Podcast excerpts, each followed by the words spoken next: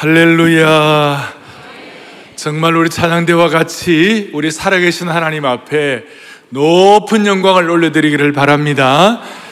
저는 오늘 당신에게 좋은 가정의 비전이 있는가, 이런 말씀을 가지고 우리 근본 질문 시리즈 오늘 귀한 말씀을 나누도록 하겠습니다.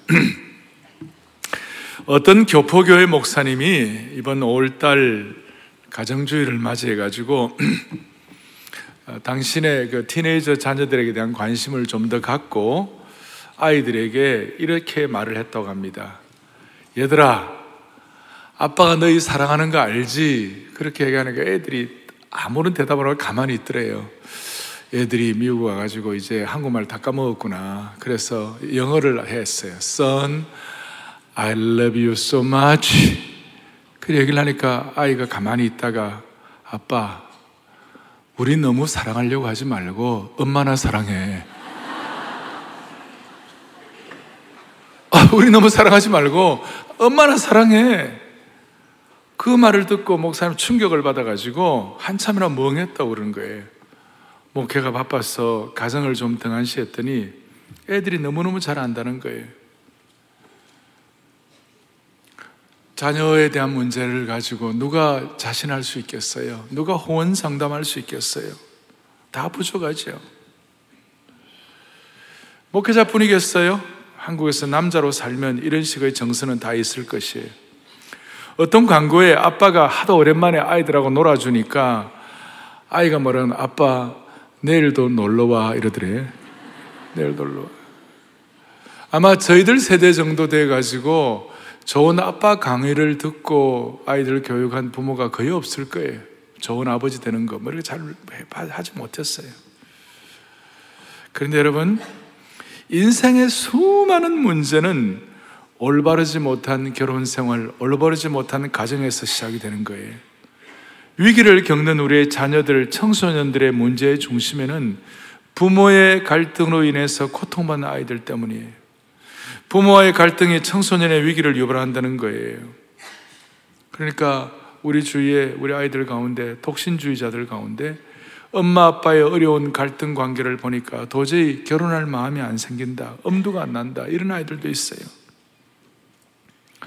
그렇다고 해서 우리가 결혼 제도를 폐지할 수가 있겠습니까? 결코 어떤 제도도 결혼 제도를 대체할 수가 없습니다. 왜냐하면 가정은 하나님의 창조의 최고의 계획 중에 하나인 것이에요. 이거는 차선의 계획이 아니에요. 최고의. 가정은 인간 스스로 계획한 작품이 아니에요. 이렇게 가정이 소중한 이유는 하나님께서 이 땅에 첫 번째로 세우신 제도가 가정이에요. 그래서 사탄이 첫 번째로 공격한 것이 뭐냐? 가정이에요. 이런 의미에서 하나님은 가정의, 결혼의 주례자이시고 사탄은 가정 파괴자예요. 가정이 바로 서는 것은 하나님의 뜻이 바로 세워지는 것이에요. 따라서 사탄은 어떻게 하든지 가정을 위협하고 무너뜨리고 잘못되게 하려고 온갖 오염을 시키는 것이에요. 사랑하는 여러분들이요, 가정이 없으면 사회가 무너지는 것이에요. 오늘날 이 땅에서 일어나는 수많은 문제는 가정의 잘못 때문에 일어나는 것이. 제가 시편을 읽다가 참 마음에 와닿은 것이 있어요. 가정이야말로 인간의 실제적이고도 실존적인 문제를 해결하는 곳이다. 시편 68편 6절에 이런 말씀이 있어요. 같이 보죠. 하나님이 고독한 자들은 가족과 함께 살게 하십니다. God makes a home for the lonely라고 그랬어요. 참 이 고독한 사람들에게 하나님이 가정을 주신 줄로 믿습니다. 믿습니다. 다시요. 그런데 문제는 이 가정에 대해서 누가 자신할 수 있겠어요? 가정은 천국의 예고편이요, 기쁨의 원천일 수 있지만 동시에 가정이 부모가 싸우고 뭐가 날아가고 이렇게 하면 그것이 지옥의 현재판이에요. 기쁨의 원천일 수도 있지만 고통의 원천이 되는 것이에요. 가정은 기쁨으로 충만할 수 있지만 잘못된 가정이 되면 잘못된 인생을 고통의 벼랑 끝으로 끌고 가는 것이 될 수도 있는 것이에요. 놀랍게도 우리나라의 살인사건의 42%가 존속 간에, 가족 간에 이루어지는 거예요. 너무나 안타까운 일이에요. 남과는 말로도 해결할 수 있고 이성을 갖고 해결할 수 있지만 가족 간에는 그것이 안 돼요. 가족은 피가 섞이고 살이 섞이고 삶을 공유해서 그런지 모르지만 너무나도 원초적이고 원색적이고 너무나 큰 상처를 주고받아가지고 가족들 가운데 극단적인 선택을 하는 사람들이 많아요. 그래서 오늘 우리는 본문을 통하여 가정의 아픔과 비극을 미연에 방지하고 예방하는 축복을 주시기 바랍니다. 저는 오늘 여러분들에게 무슨 도덕적인 설교, 서로 사랑해라, 어떻게 우리 서로 참아라, 이런 정도 말씀드리고 싶지 않고, 오늘 이 말씀 속에 하나님의 복음이 선포되기를 바라는 것이에요. 제가 패밀리 가스펠이라고 붙이고 싶어요. 이 가정의 복음이 선포되기를 바라는 것이에요. 생명의 복음은 이 가정에도 동일한 것이에요. 우리를 구원의 역사를 일으켜 주실 뿐만 아니라 가정도 하나님이 구원해 주시는 것이에요. 복음의 능력은 그만큼 깊이가 있는 것이에요. 오늘 본문은 뭡니까? 여러분, 므낫세에 대한 얘기를 들었어요. 므낫세가 12세에 등극했다고 그랬어요. 그리고 2절에 보니까 므낫세가 하나님 보시기에 악을 행했다고 그랬어요. 그래서 오늘 첫 번째 주제가 뭐냐면, 믿음 있는 부모, 믿음 좋은 아버지, 그런데 불량한 자식이에요. 그 아버지 히스기야는 25세에 등극해가지고 나라를 29년인가 통치를 하고, 그 다음 그 히스기야는 하나님 보시기에 선과 정의를 해서 앞에 보면 너무나 대조가 돼요. 히스기야는 너무 잘했는데 자식은 너무 엉터리였어요. 히스기야가 얼마나 잘했는지 32장 33절 읽어보겠습니다. 히스기야가 그의 조상들과 함께 누우며 온 유다와 예루살렘 주민이 그를 다윗 자손의 묘실 중 높은 곳에 장사하여 그의 죽음이 그에게 경외를 포하였더라. 그 아들 므낫세가 대신하여 왕이 되더라. 바로 앞절에 앞에 나와 있잖아요. 너무 잘해가지고 이스라엘 백성들이 히스기야의 죽음, 아버지 히스기야의 죽음에 대해서는 경의를 표하였더라. 그래서 높은 곳에 장사를 했더라.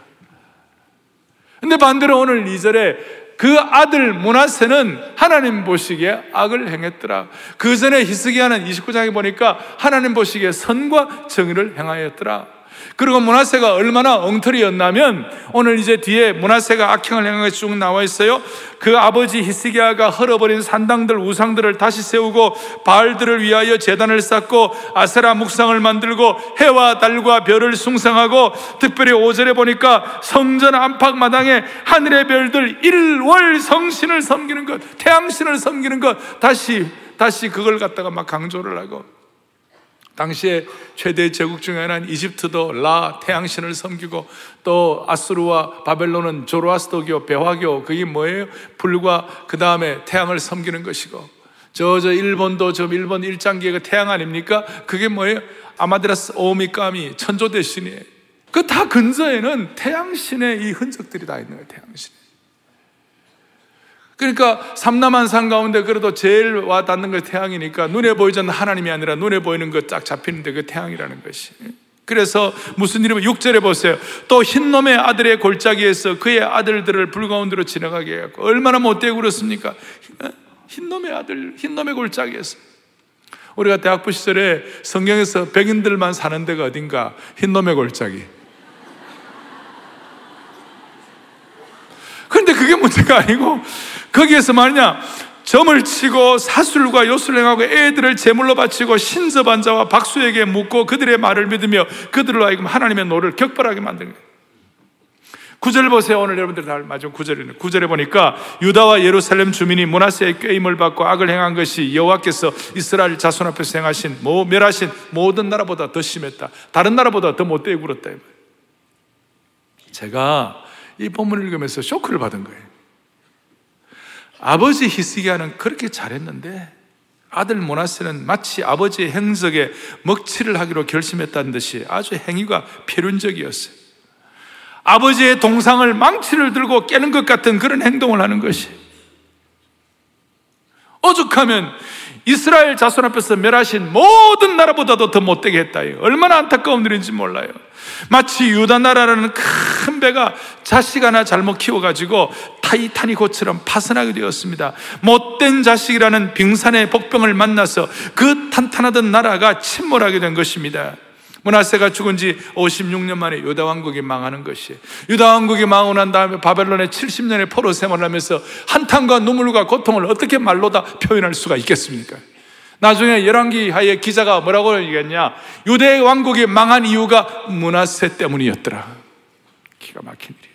제가 이걸 보면서 부모는 대단한데 자식은 엉터리, 부모는 목회자인데 자식은 엉터리, 역사에 오점을 남기고 유물론 역사에 공산주의를 시작한 칼 마르크, 사상적 기반을 만든 칼 마르크스의 아버지가 목사였어요.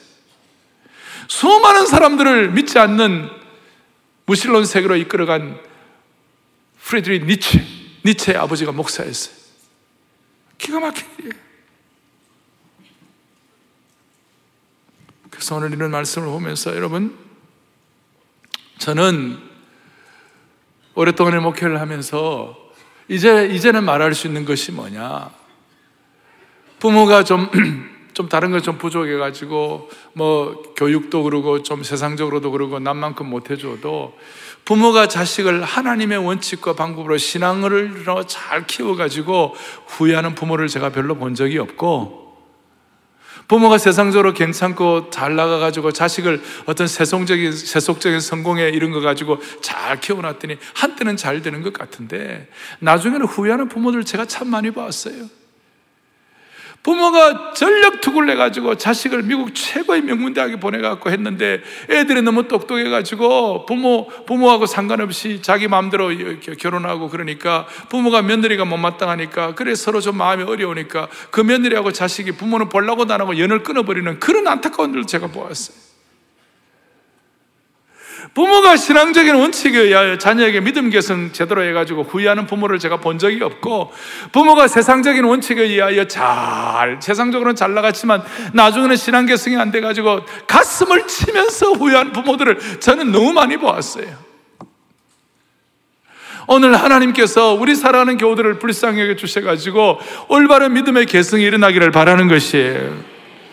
어떻게 해야 돼요? 좋은 가정은 화목하다, 이것만 갖고 좋은 가정이에요? 그것만이 아니에요. 진짜 좋은 가정, 좋은 신앙 계승은 뭐냐? 자녀가 하나님 사랑하는 것이 우선순위가 되도록 만들어줘야 되는 거예요. 이거는 이유가 없어요. 오늘 이 예배를 드리는 모든 성도들의 자녀들이 하나님 사랑하는 것이 우선순위가 되게 해주시기를 바랍니다. 동시에 오늘 결혼하는 싱글들이라든지 연세에서 어른들도 또 청년들도 마음에 다짐해야 되는 거예요. 아버지 하나님, 우리 가정의 자녀들이 하나님 사랑하는 것이 우선순위가 되게 하여 주십시오. 저랑 따라하겠습니다. 하나님 사랑하는 것이 우선순위가 되도록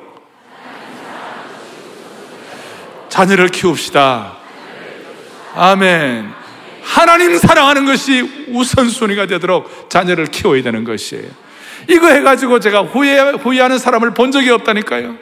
그러나 세상적으로 잘 나갔지만 하나님 사랑하는 것이 우선순위가 되지 않도록 믿음 계승 못해가지고 후회하는 사람, 땅을 치는 사람들을 보았어요. 땅을 치는 사람.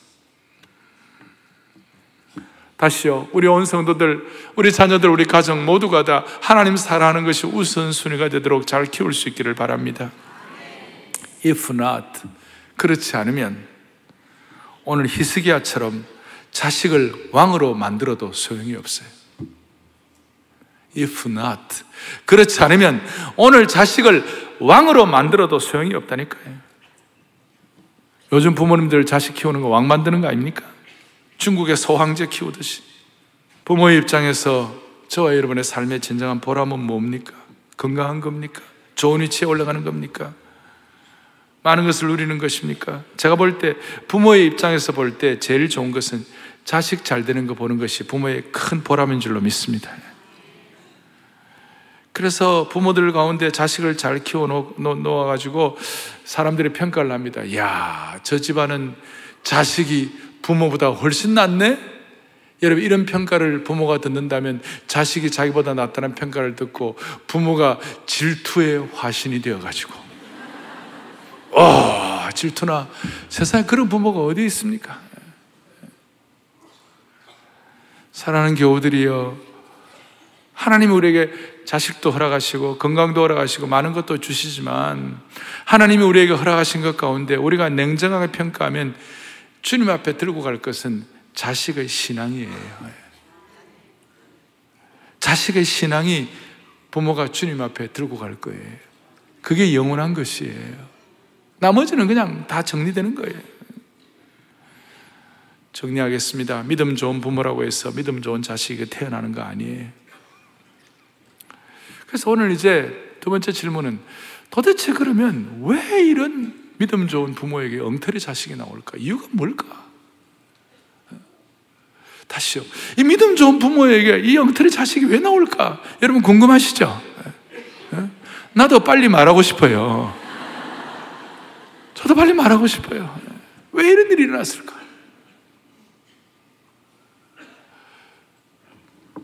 아버지 히스기야가 39살이 되었을 때 하나님께서 히스기야 보고, 야, 넌 너무 이 땅에 사는 것이 힘들고 고생 많이 했으니까 이제는 삶을 정리하고 천국으로 오라.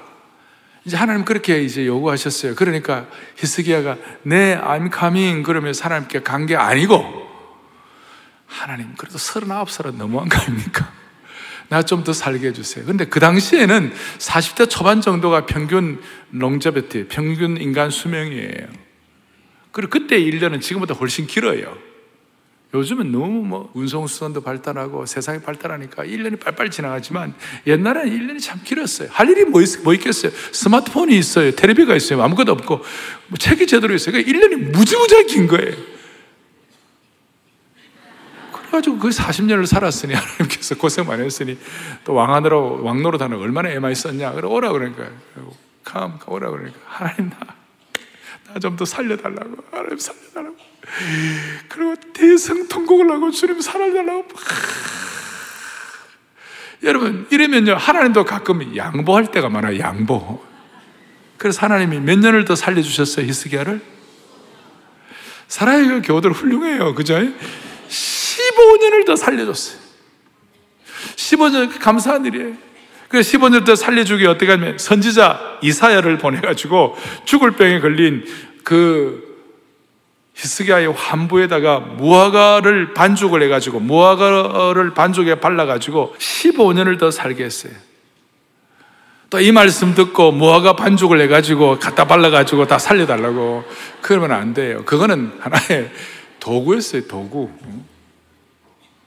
여한 15년을 더 살려줬어요. 근데 오늘 본문에 보면 뭐라고 나와 있습니까? 므낫세가 왕위에 오를 때 나이가 몇 살이라고요? 12살. 그래, 물어보겠습니다. 므낫세가 언제 태어난 거예요? 므낫세가 히스기야 왕이 15년 더 사는 기간 동안에 태어난 것이에요. 맞습니까? 그러니 히스기야 입장에서는 므낫세가 늦둥이에요. 늦둥이에요. 그러니까 늦둥이로 태어났으니까 아버지의 마음이 어떻겠어요? 정말 그렇잖아요. 금이야 옥이야 눈에 넣어도 아깝지 아니하고 금지 옥엽처럼 키운 거예요. 저도 보면 저희 집안에 사형제인데요, 저하고 둘째까지는 아버지가 강하게 출행하는데 넷째는 조금 여유를 주는 것 같아요, 제가 보니까. 그러니까 너무 귀하게 키웠어요. 그러면 귀하게 키우면 또 그걸로 뭐 잘 되면 좋은데, 여러분 자식 귀하게 키운 거 치고 자식 잘 되는 거 봤어요? 예? 제가 최근에 좀 어떤 좀 재산이 있는 분하고 아버지를 만나고 아버지가 땅을 치면서, 목사님 있을 것 다 있고 갖출 것 다 있고 돈 다 있고 모든 걸 다 하니까 애가 첫째 간절하지가 않대요. 뭐든지 절박한 게 없대요. 여러분 모든 거 다 있는데 왜 절박해야 합니까? 가만히 있어도 다 해결해 주는데 뭐가 간절해야 합니까? 그러니 어떻게 잘할 수가 없는 거예요. 더더구나 이제 중요한, 더더구나 히스기야하고 므낫세는 나이 차이가 많았어요. 소위 세대 차이가 난 거예요. 요즘 우리식으로 말하면 할아버지 세대하고 자식 세대처럼 되니까 애들의 관심과 집중력이 또 다른 거예요. 예를 들어 이런 거예요. 우리 어른들 세대는요, 듣는 것이 익숙한 시대예요. 듣는 거. 라디오 세대예요, 저희들은. 그래서 Love me tender, love me so 그러면 속속속속속 하고 그냥. 그래서 어른들은요, 음성 좋은 남자한테 홀딱 하는 거예요. 근데 젊은 애들은 음성이 좋아도 비주얼이 안 되면 꽝이에요. 젊은 세대는 스마트폰 세대고 보여줘야 되는 거예요. 그리고 보여주는 것은 젊은 다음 세대는 다 보는 걸 통해 영향을 받게 되었어요. 이것은 문화세도 예외가 아니었어요. 그런데 히스기야가 막판에 좀 잘못을 했어요. 어떻게 잘못했느냐? 히스기야 막판에 역대하 32장 25절 이렇게 나왔어요. 같이 보겠습니다. 히스기야가 마음이 교만하여 그 받은 은혜를 보답하지 아니하므로 진노가 그와 유다와 예루살렘에 내리게 되었다. 막판에 히스기야가 미스를 하는 거예요. 잘못을 한 거예요. 마음이 교만해졌어요. 그리고 마음이 교만한 증거가 뭐냐면 그 받은 은혜를 보답하지 아니했어요. 이게 교만해진 거예요. 오늘 우리에게도 이게 접목될 수 있어요. 여러분, 요즘 같이 이렇게 일반적으로 지성이 있고 다, 이게 다 되어 있는데, 교만하다고 해갖고, 나는 교만해, 교만해. 이런 사람이 세상에 어디 있어요? 어느 정도 지성이 있으면 교만을 때리는 사람이 어디 있어요? 다 겸손을 가장하지. 이러면서. 그런데 속이 문제예요. 하나님에게 받은 은혜를 보답하지 않는 사람은 다 교만한 사람들이에요. 히스기야가 이런 우애, 왜 그랬느냐? 27절 시작. 히스기야가 부와 영광이 지극한지라 이에 은금과 보석과 향품과 방패와 온갖 보배로운 그리들을 위하여 창고를 세워. 너무너무 히스기야 막판에 막 부와 영광이 지극한 거예요. 그 교만해진 거예요. 하나님의 은혜에 보답하죠. 요걸 므낫세가 본 거예요. 이런 차원에서 너무 잘 되고 좋은 것이 꼭 좋은 것도 아니고 좀 어렵고 힘든 것이 다 나쁜 것도 아니에요. 그러니까 환난을 당해야 정신 차리는 거예요. 여러분, 오늘 본문 뒤에 12절 13절에 보면 므낫세가 이제 나중 엉망진창이 돼가지고 진짜 문제가 많았어요. 그런데 하나님은 또 목자의 심정이 있잖아요. 주님은 잘못되어도 그걸로 너 끝나라, 너 인생 종쳐라, 그런 게 주님의 심정이 아니에요. 므낫세같이 엉터리로 굴어도 다시 돌아오라는 것이 하나님의 마음이에요. 아멘. 12절 보여야지. 자, 시작. 그가 환난을 당하여 그의 하나님 여호와께 간구하고 그의 조상들의 하나님 앞에 크게 겸손. 이 그가가 누구냐면 므낫세예요. 므낫세가 환난 당해가지고 이제 여호와께 간구하고 하나님께 겸손하게. 13절 기도하였으므로 하나님이 그의 기도를 받으시며 그의 간구를 들으시사 그가 예루살렘에 돌아와서 다시 왕위에 앉게 하시며 므낫세가 그제서야 여호와께서 하나님이신 줄을 알았더라. 하나님의 마음은 영털이도 나중에 돌아오시기를 원하시는 줄 믿으시기 바래요. 자, 우리가 오늘 이런 말씀을 들으면서 누가 가정을 자신하겠어요? 누가 내 자녀 교육 제대로 됐다고 큰 소리 칠 수 있는 사람 누가 있겠어요? 아무도 그런 사람은 없어요. 우리는 정말 주님 앞에 납작 엎드리는 거예요. 하나님, 내 자녀 교육만은 내 마음대로 안 되오니 주님 도와달라고. 그렇다면 오늘 이 말씀 속에 우리가 영적인 진리, 복음적인 진리를 어떻게 개발해야 합니까? 사랑의 교회의 모든 사역은, 사랑의 교회의 모든 믿음의 계승은, 오늘 한국교회 또 우리 모두의 마음속에 그리스도인들의 가정마다 앞으로 자녀를 교육할 때 자녀 교육은 단순히 자녀 교육이 아니라 자녀 교육을 선교하듯이 해야 할 줄로 믿습니다. 이것이 오늘 믿음의 공식이에요. 오늘 저와 여러분이 가져야 할 것이에요. 다시 한번 사랑의 교회의 모든 자녀들, 우리 손자들, 우리 청년들, 젊은이들, 모든 사람들에게 드려야 할 것은 뭐냐? 사랑의 교회에 속한 모든 믿음의 가정들마다 자녀 교육을 할 때 선교하듯이 하게 하여 주시옵소서. 왜 제가 오늘 이 선교를 얘기하느냐 하면 전도와 선교는 달라요. 전도는 이웃에게 복음을 전하는 것이라면 선교는 언어와 문화가 다른 종족에게 복음을 전하는 거예요. 좀 이제 깊이 있는 분들이 이게 무슨 말인지 알아들으셔야 되는 거예요. 예? 지금 Z 제너레이션이라고 그러는데 Z 제너레이션, 우리 지금 밀레니엄 세대뿐만 아니라 지금 새로 태어난 애들은요 완전 별종이에요. 다시요, 언어와 문화가 다른 세대에 전도하는 것이 선교예요. 우리가 다음 세대는 선교하는 마음으로 이거 하지 않으면 믿음 계승 잘할 수가 없어요. 그래서 렐프 윈트라는 현대 선교에 대해서 그 선교의 중요한 문을 열었던 선교학자가 있어요. 이분이 뭐라고 얘기하느냐?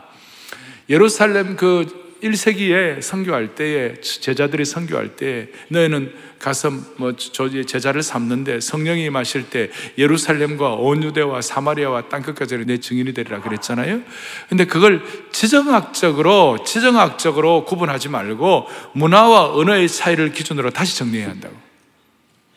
그래서 예루살렘이 뭐냐? 그러면 그 당시에 예루살렘이 있죠. 오늘 이 시대에 문화와 언어가 다른 이 시대에 예루살렘이 뭐냐? 예루살렘은 교회에는 다니지만 구원의 확신이 없는 자들에게 복음을 전하는 것이 예루살렘이에요.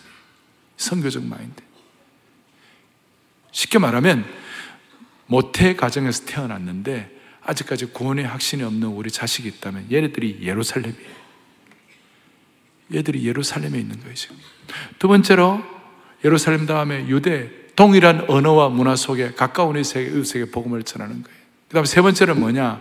사마리아, 비슷한 언어와 문화권에게 복음을 전하는 것이고, 우리 구체적으로 말하면 우리 동아시아권. 마지막 네 번째는 땅 끝이에요.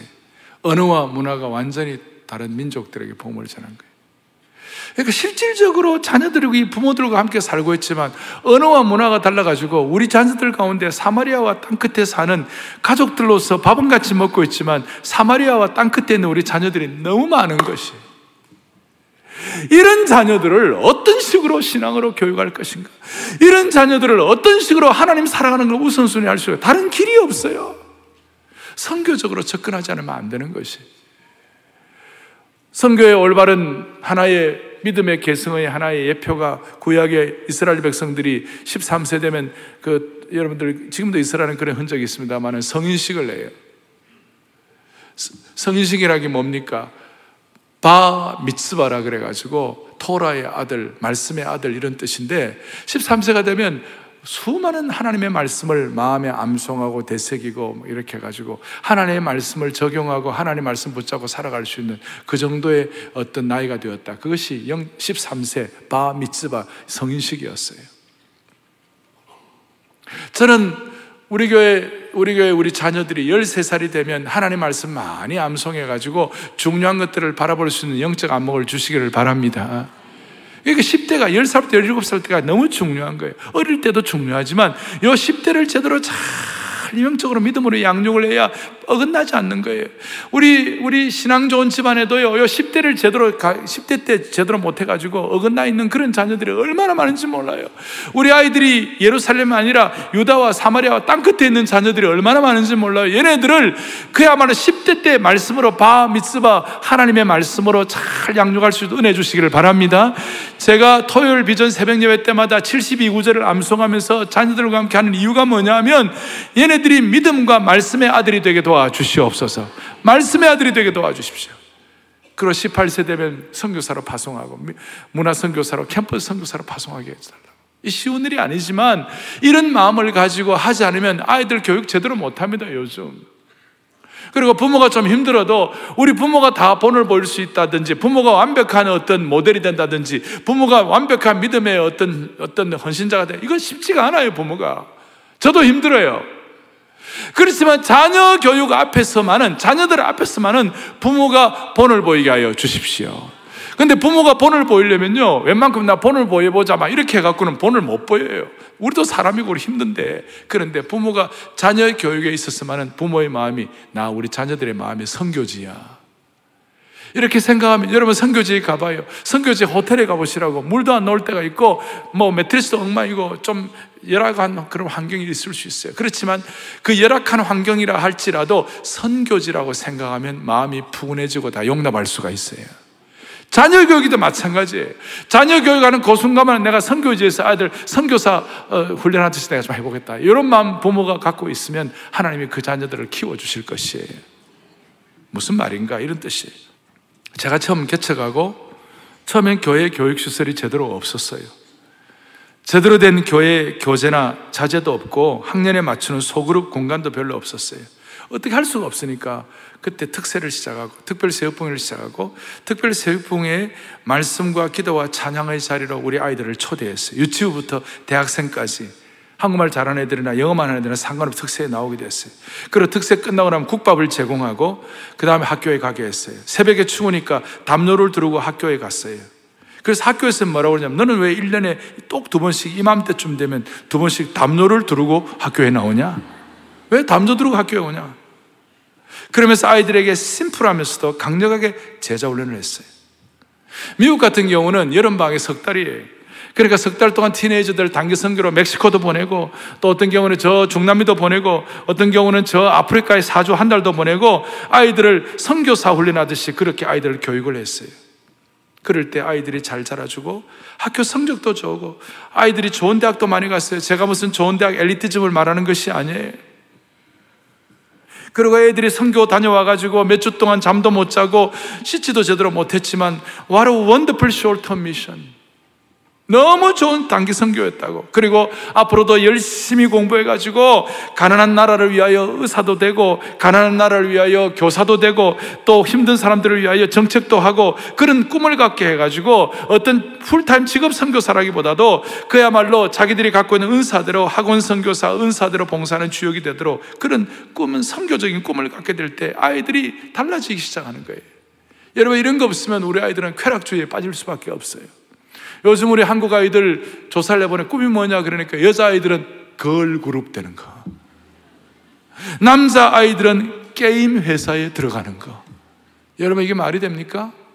걸그룹이 될 수도 있고 게임 회사에 들어갈 수도 있지만 우리의 삶의 목표가 뭐냐? Life as mission. 우리의 삶이 미션이에요.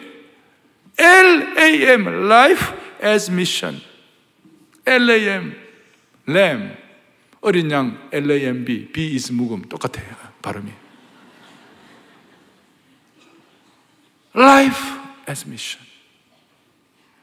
아이들에게 이런 식으로 교육을 선교하듯이 하지 않으면 우리 다음 세대는 희망이 없는 거예요. 그리고 아이들을 제대로 실학 훈련도 좀 시키고 선교 훈련 좀 시켜가지고 우리 아이들을 적당한 아이들을 키우지 아니하고 하나님 나라를 위한 영적인 특공대, 영적인 별동대로 키워야 되는 것이. 영적인 특공대, 영적인 별동대, 이런 사명과 꿈을 가진 하나님의 사람으로 키워야 되는 것이. 그럴 때 가정가정마다 아이들 키우는 그 순간은 여러분들의 가정은 선교센터가 될 수가 있는 것이. 얼마나 귀한 일들이 일어날지 몰라요. 다시 한번 오늘 시대에 수많은 우리 자녀들이 사마리아에 가 있습니다. 땅끝에 가 있습니다. 심지어 예루살렘에 있어도, 같이 있어도 구원의 확신이 없는 그런 자녀들도 많이 있어요. 부모의 가슴에 못질을 할 수 있는 가능성이 많아요. 오늘 다시 한 마음에 다짐합시다. 우리가 세속적으로 잘 키우지 못했다 하더라도 하나님 사랑하는 것이 우선순위가 되도록 아이들에게 말해. 눈물로서, 얘들아, 아빠는 너희들에게 줄 것이 없다. 경제적으로 대단한 것도 없다. 그러면서 눈물로, 가식적인 게 아니게 진지하게, 나는 너희들에게 믿음밖에 줄 수 없다. 신앙계승밖에 할 수 없다. 이거 해주면 여러분, 그 믿음 안에 오늘 우리가 고백한 대로 찬송과 정기와 영광과 권능과 부요와 지혜와 힘이 들어있는 것이에요. 그 안에 다 들어있는 것이에요. 저도 어릴 때 서울 올라올 때 아무것도 없었어요. 우리 아버지가 봉투를 하나 줬어요. 봉투. 저는 그 안에 얼마나 들었을까? 부산에서 기차를 타고 저 삼랑진쯤 와가지고 열어보니까 돈은 한 푼도 없고, 너는 왕같은 제사장이야. 그래, 거룩하게 살아라. 네 마음대로 살지 말고. 베드로전서 2장 9절 10절 아버지 씀.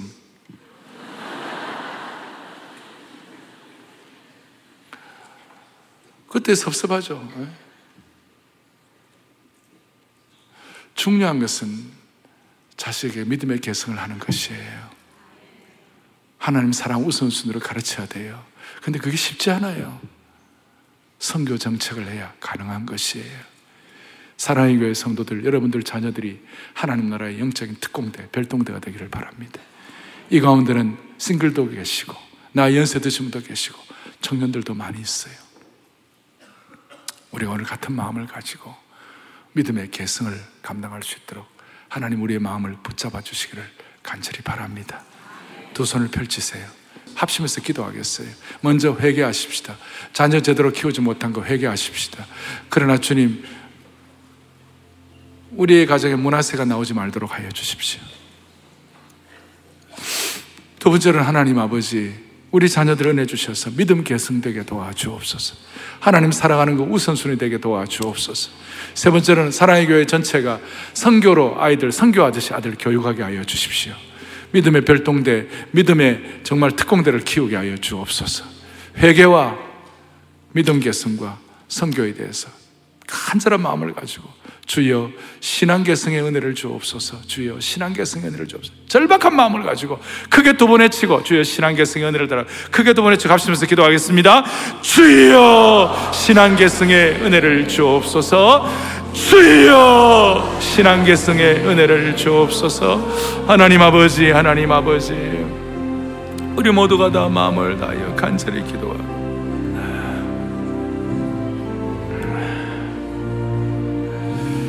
살아계신 하나님 아버지, 자비로우신 하나님 아버지, 오늘 우리가 자녀 교육에 관해서는 큰소리 칠 자가 아무도 없는 상황 가운데서 회개하고 주님 앞에 우리의 마음을 올려드리오니 용서하여 주시옵시고 길을 열어주시기를 원하옵나이다. 앞으로 우리 자녀들 하나님의 자녀로 하나님 끝까지 사랑하는 우선순위를 하나님 사랑하는 자녀로 극상품 포도로 키우게 하여 주시기를 원하옵나이다. 그리하여 우리 자녀들 가운데 요셉 같은 인격자가 나오게 하시고 디모데와 같은 신실한 일꾼 나오게 하여 주시옵시며 모세처럼 하나님을 끝까지 순종하고 사랑하는 자녀로 키우게 하여 주시옵소서.